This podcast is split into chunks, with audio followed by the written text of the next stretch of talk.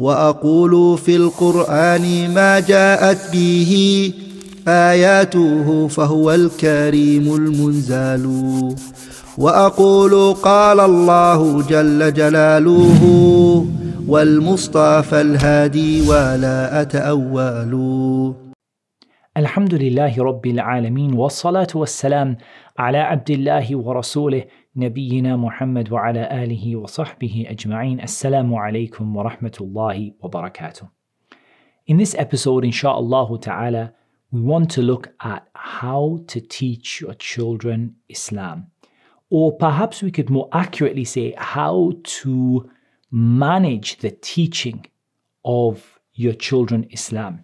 Because in reality, it might not be the case that the parent is able to teach their child directly, depending on how much knowledge the parent has, what stage the child is at, how far the child is going to go in their learning, and so on.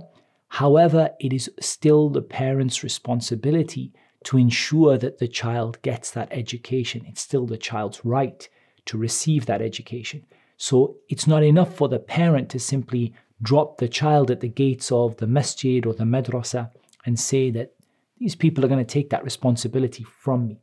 And that's why in this episode, inshallah, it's not my intention to go through every last aspect of teaching your children Islam, but more to give you an overview of some important concepts and principles that will help you as a parent to, if you like, supervise, arrange, organize, and participate in your children's Islamic education. And we're going to try to do this based upon the texts from the Book of Allah and the Sunnah of the Prophet wasallam, and from the athar, the reports that are narrated and, and brought to us from the righteous predecessors, those people who excelled in knowledge from the different generations. So let us try to, to kind of start by looking at the virtue and the value of knowledge and why it's important as a parent that you should give your child's Islamic education the highest priority. Allah subhanahu wa ta'ala told us in Surah Al Mujadilah in ayah number 11 يا أيها الذين آمنوا إذا قيل لكم تفسحوا في المجالس فافسحوا يفسح الله لكم وإذا قيل انشزوا فانشزوا يرفع الله الذين آمنوا منكم والذين أوتوا العلم درجات والله بما تعملون خبير O you who believe, if it is said to you, make space in the gatherings, then make space. And Allah Azza wa Jal will open things up for you. Allah will make ease for you. And if it's said to you, stand up, then stand up. And Allah Azza wa Jal will raise those people who believe from among you and those who have been given knowledge, darajat, many levels. And Allah is all aware of what you do. So Allah Azza wa Jal here and the part of the ayah we wanted, يَرْفَعِ اللَّهُ الَّذِينَ آمَنُوا مِنْكُمْ وَالَّذِينَ أُوتُوا الْعِلْمَ دَرَجَاتٍ Allah will raise up those who believe among you. Allah will raise up those who believe among you and those who have been given knowledge many levels. So Allah promised a rif'ah, He promised to raise up the status of the people who have been given knowledge. And that's something that should motivate us to gain knowledge for ourselves and our children. And we should remind everyone what we had said in a previous episode about the parent being an example for the child. وَجَعَلْنَا لِلْمُتَّقِينَ إِمَامًا Make us examples for the people of taqwa. The parent has to be an example for the child. But this should be something to motivate us that if we want ours, the status of our children to be raised up in the sight of Allah Azza wa Jal, and for Allah subhanahu wa ta'ala to raise them up levels in this world and in the hereafter, then the way and the means to achieve that is through al ilm. And there is a principle, and this principle, to the best of my knowledge, it is a principle that is widely agreed upon among the scholars of Islam, and that is whenever al ilm is mentioned in the Sharia without any restrictions, then the ilm, the knowledge that is mentioned is al ilm shari, the knowledge of the Sharia and the knowledge of Islam. And it's not the knowledge of medicine, It's not the knowledge of science, it's not the knowledge of mathematics, it's not the knowledge of English or indeed of any other language. Rather, it is the knowledge of Islam and its sciences that raises a people up darajat, many levels in the sight of Allah subhanahu wa ta'ala. And here there's a very interesting point, which is that it's very rare that people are sincere towards other people, sincerely want good, except for those who Allah has had mercy upon. But one example where you consistently see, uh, even among people who might not be adhering to the religion in the way that they should be, we still see that generally the parent is one example where they truly want good for their children. Your parents, generally speaking, really genuinely want their children to succeed. And this ayah tells us that the means to success is al iman and al ilm. It is iman, it is faith that is comprised of beliefs and statements and actions, and it is al ilm, it is knowledge. Allah Azza wa Jal told us in Surah Taha, فَتَعَالَى اللَّهُ الْمَلِكُ الْحَقِّ ولا تعجل بالقرآن من قبل أن يقضى إليك وحيه وقل ربي زدني علما So exalted is Allah al-Malik al-Haq and do not seek, O Messenger, to hasten the, the Quran before it is revealed to you. We know the Prophet ﷺ, he used to worry in the beginning about keeping the Quran and about whether he would be, how to convey the Quran. And Allah Azza took that responsibility away from him. But Allah Azza commanded him to say, وَقُلْ رَبِّ زِدْنِي عِلْمًا Rabbi zidni ilma. My Lord, increase me in knowledge. If our Prophet ﷺ was told to say that, and that was considered to be something fundamental to him that he needed to make dua, to say, Allah increase me in knowledge, then indeed this is something that all of us should be doing, should be encouraging our children to do, and we should be making dua for our children. Rabbi zidhum ilma. O Allah, increase them in knowledge, give them more knowledge, and increase us in knowledge. Rabbi zidni ilma. My Lord, increase me in knowledge. And from the ahadith, that is from the most comprehensive and the most excellent of the ahadith, among the most excellent of the ahadith, regarding the virtue of knowledge and why we should be giving attention to our children's Islamic education is what is narrated from Qais ibn Kathir that he said قدم رجل من المدينة على أبي الدرداء رضي الله عنه وهو بدمشق A man came from Medina to the noble companion Abu Darda while he was in Damascus. came all the way from Medina to Damascus. فقال ما أقدمك يا أخي Abu Darda he said to him what made you come here my brother فقال حديث بلغني أنك تحدث عن رسول الله صلى الله عليه وسلم He said I've come because of a hadith and it's reached me that you are the one who is narrating this hadith from the Prophet sallallahu alaihi wasallam. And Sahaba spread out all over the Islamic world at that time, and so the people who heard of this from the Tabi'een and the young Sahaba and so on, they would travel. They would with great hardship, particularly from the Tabi'een and those after them, traveling from place to place to hear somebody who has this hadith from the Messenger of Allah sallallahu alaihi wasallam. So Abu Darda, he said to him, قال أما جئت لحاجة? He said, did you not come for something you needed? You know, yeah, you came for the hadith, but you, you know, you had maybe some trade in Damascus, you had something you needed, and you came to ask me on the side. قال لا. He said, no.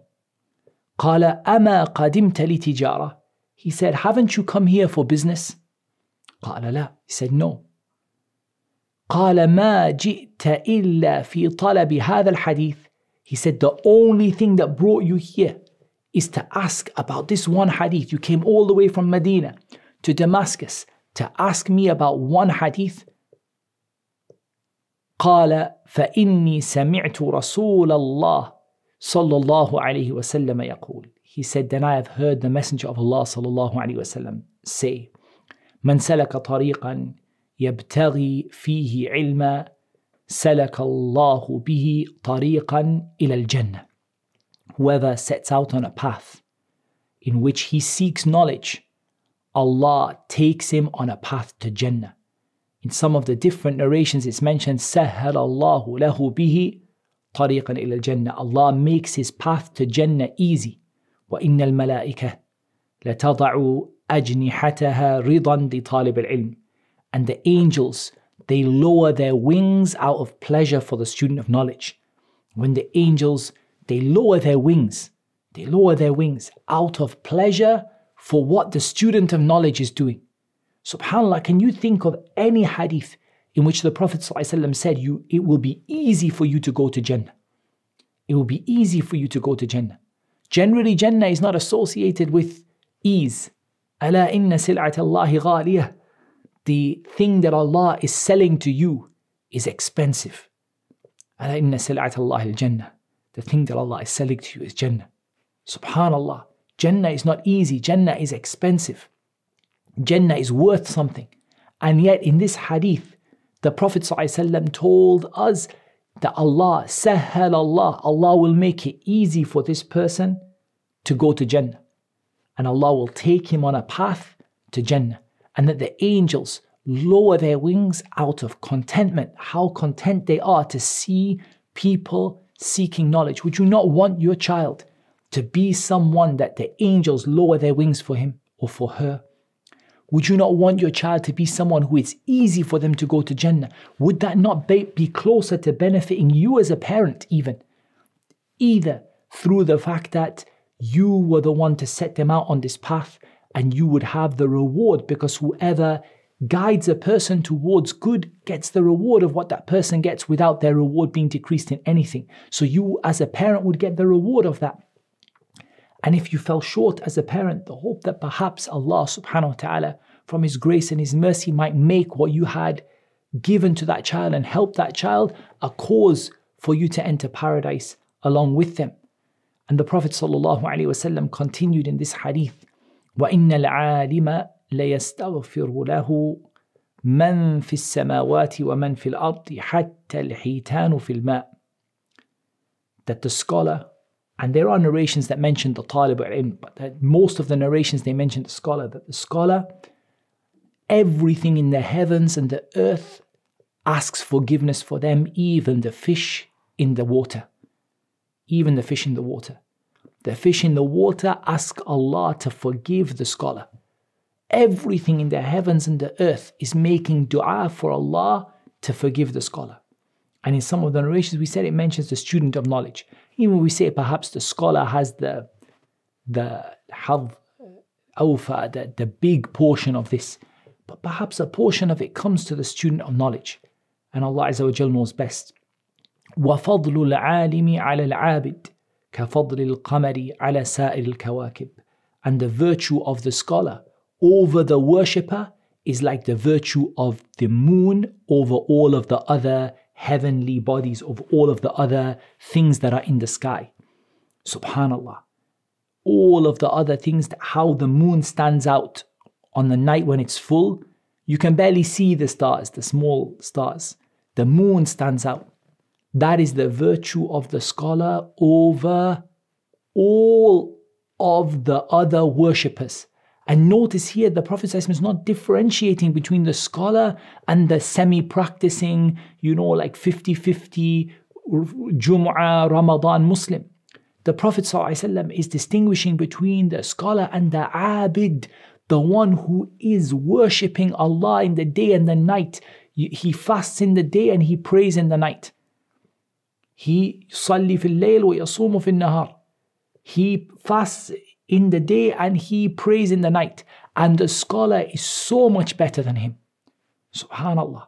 Over the abid, the worshipper who is dedicated to the worship of Allah. So, how is the virtue of the scholar over the one who is not really practicing Islam or not really committed towards the religion of Islam and not really doing what they should be doing If the virtue of the scholar over the worshipper who is dedicated to the worship of Allah is like the virtue of the, of the moon over everything else that is in the, in the heavens. إن العلماء ورثة الأنبياء إن الأنبياء لم يورثوا دينارا ولا درهما إنما ورثوا العلم The scholars, they are the inheritors of the prophets. There's no prophet coming after the Prophet Muhammad sallallahu alaihi wasallam.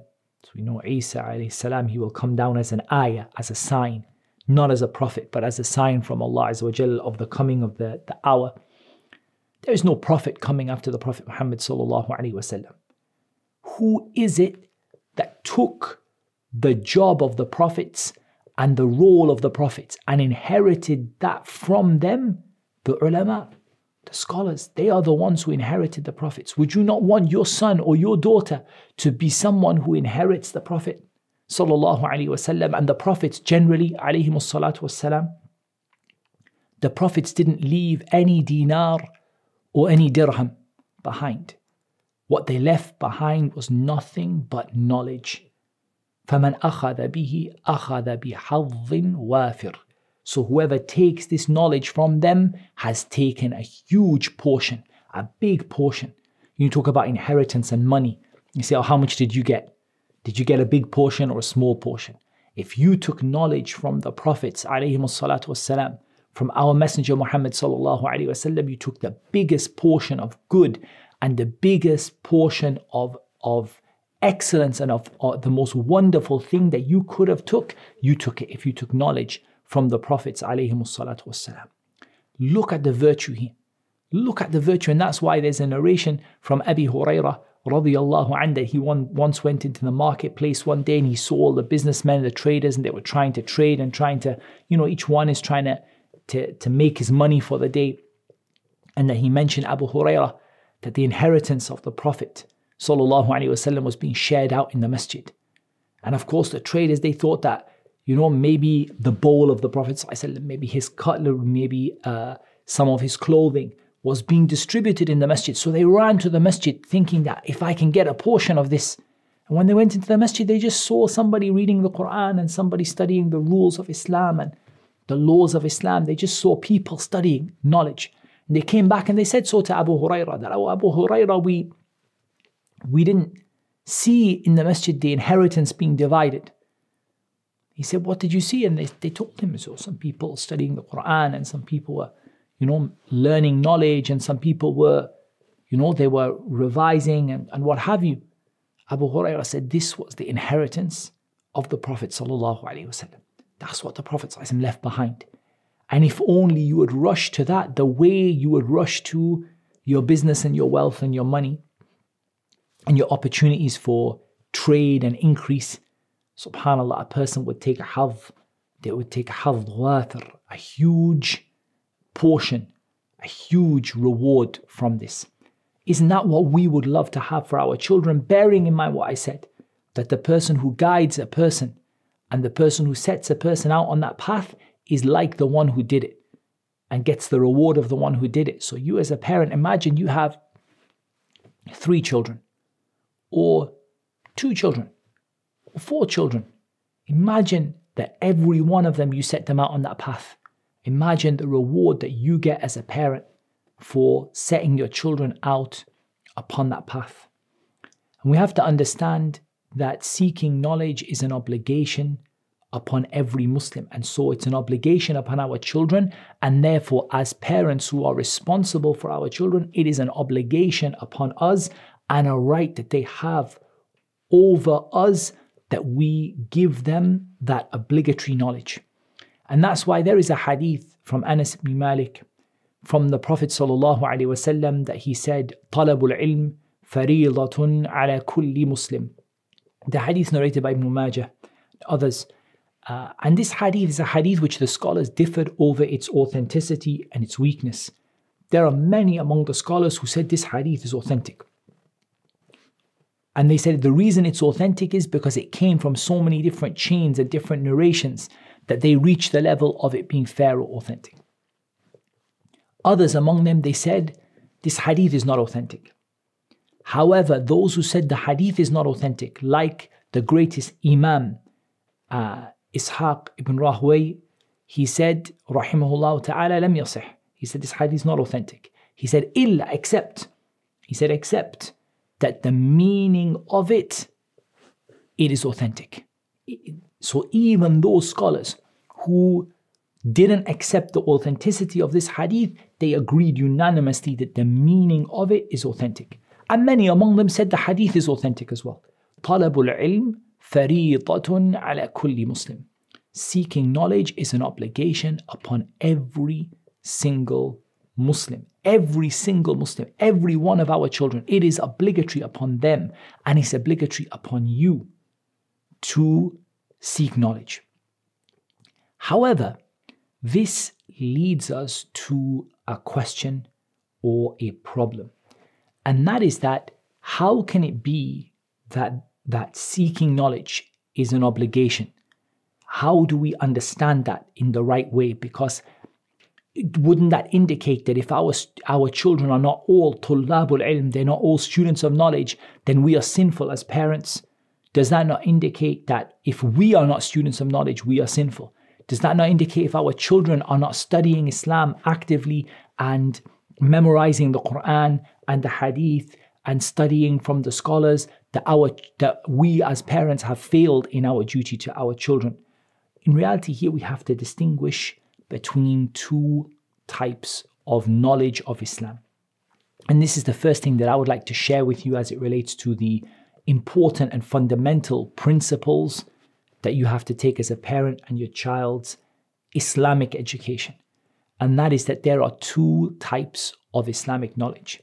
There is a type of Islamic knowledge that is fardu ain. It is an obligation upon everyone, every Muslim, every one of us who is watching this video. It doesn't matter how old you are. It doesn't matter whether we're talking about, you know, the parent, the child, all of you. It is fard upon you to get this knowledge. Now, with regard to the children, we say, well, the fard happens at puberty, right? That the fard becomes, they become sinful. But we established a principle already that the child has to be given what they need to fulfill their obligations before the time for those obligations come. Like the fact that we command our children to pray from seven years old and we discipline them if they don't pray at 10 years old even though the prayer doesn't become sinful leaving the prayer until they reach puberty. So, likewise, here it is fardu ayn upon every single Muslim, male, female, whatever age they might be, it is fardu ayn upon them to seek knowledge. However, what is the knowledge that is fardu ayn? And what is the knowledge that is fardu kifaya? The knowledge that is a collective obligation. And what does it even mean for this knowledge to be a collective obligation? What does the word collective obligation actually mean? The word collective obligation, what it means is that it is an obligation for some, for enough people to do this job for the need to be fulfilled. And if there aren't enough people to do this job and the need is not being fulfilled, then everybody is sinful. Everyone is sinful. But if there are enough people doing the job and the need is fulfilled, then they their their work and their efforts suffice the rest of the people. It's not an obligation upon the rest of the people. So we said that knowledge of Islam and Islamic knowledge can be divided into these two categories. A category that is fardu ain and a category that is fardu kifaya a category that is an individual obligation, meaning that you have to give this to every single one of your children. And of course, in a way that is age appropriate and so on, according to their age and ability, but every one of your children, it is a right that they have over you. And you, as a parent, will be asked that every one of your children got this knowledge that is fardu ain, just like you'll be asked whether you had that knowledge. Every one of you, the husband, the wife, every one of you will be asked about that knowledge that is fardu ain, that is a individual obligation. As for the knowledge which is fardu kifaya, a collective obligation, then this one is a bit more nuanced. So not everyone will be able to do this. And that's why it's fardu kifaya, because Allah in His wisdom has made it such that because not everybody will be able to do that aspect, that second aspect. But that second aspect, it might be the situation, and indeed it could easily be argued that in our time, in our situation, it is the case that actually we don't have enough scholars. We don't have enough students of knowledge. We don't have enough people calling to Allah Azza wa Jal according to the book of Allah and the sunnah of the Messenger sallallahu alaihi wasallam and what the companions were upon and those who followed them in good. We don't have enough people doing that. And if it's the case that you feel watching this video that we don't have enough people doing that, then it becomes an obligation upon all of us to contribute towards that effort. To contribute, whether it be one of our children or more of our children, that we see that there's a need, just like the wife of Imran, she saw there was a need. And she said, Inni nadartu laka ma fi batani muharraran fataqabbal minni. I have sworn to you, O Allah, that what is in my womb, I will give that child in service to you. SubhanAllah, she saw there was a need and she fulfilled that need. If you believe that there are not enough people calling to Allah, and you believe that more people are needed, then you have to step up and take that responsibility as well. So it may be that a fard kifaya becomes fardu ain. How can it be that a collective obligation becomes an individual obligation if there is no one else who is standing up for it, no one else who is doing it, and no one else that can, can take that collective obligation except a particular person, then it becomes obligatory upon them as an individual obligation as well. So let's go back to the knowledge that is fardu ayn, because this one is more important to begin with. And then we can, inshallah, cover the knowledge which is fardu kifaya, which is voluntary or which is a collective obligation. In other words, at least a minimum number of people have to do it to fulfill the need and get the job done. And if the job is not being done and not being done in, in a way that is good enough and satisfactory enough, then all of us are sinful and all of us are to blame. So let's talk about the knowledge that is fardu ain, an individual obligation. Perhaps, and, and the scholars differ over their ibarat, the way they explain this type of knowledge. But wallah, from the best of the explanations that I have seen in this, is to explain this knowledge in the context of the hadith of Jibril. Because the hadith of Jibril which is the hadith that Abdullah ibn Umar radiallahu anhuma narrated from his father Umar ibn al-Khattab radiallahu an, which covers the five pillars of Islam and it covers the six pillars of Iman. So it covers the five pillars of Islam, that is to testify there is no God worthy of worship except Allah, that Muhammad is the messenger of Allah, to perform the prayer, to give the zakah, to fast in the month of Ramadan, and to make Hajj for those who are able to do so. And then you have the six pillars of Iman that you believe in Allah and His angels, His messengers, His scripture, and you believe in the last day and you believe in the divine decree, the good of it and the bad of it. And the hadith in which the Prophet ﷺ told us about ihsan. He told us what it means to perfect your worship and to reach the highest level of worship. That you worship Allah as though you can see Him, and even though you can't see Him, you know that He sees you. In this hadith, at the end of the very, very end of the hadith, in the hadith in Sahih Muslim, the Prophet ﷺ, he said to Umar ibn Khattab, about, he asked him, Did you know who that person was? And Umar, he replied, Allahu wa Rasuluhu a'lam. He said, Allah and His Messenger know best. Allah Azza wa Jal knows best, and Allah Azza wa Jal gave revelation to the Prophet ﷺ about it, so Allah and His Messenger know best. Then he said, فَإِنَّهُ جِبْرِيلٌ أَتَاكُمْ يُعَلِّمُكُمْ دِينَكُمْ He said, this was Jibril, and he came to you to teach you your religion. Look at the way the Prophet described these fundamental points as dinukum, your religion. This is your religion. This is Islam in a nutshell. And therefore, I think that generally speaking, for us to say that the hadith of Jibril maybe not exclusively, but as a base, represents the knowledge which is fardu ayn upon every Muslim, that is, inshallah, and that is a, a strong uh, and a good explanation of what is obligatory upon every Muslim. And we can add to it something additional because we have to add one additional piece of information to the hadith of Jibril. And many of the scholars, as we said, they, they had different ibarat, different explanations of the knowledge that is obligatory upon every Muslim.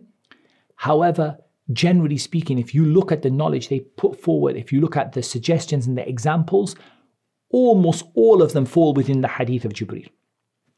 However, there is one more thing we need to add, and that is the knowledge which relates to your current circumstances and which you need in your current circumstances.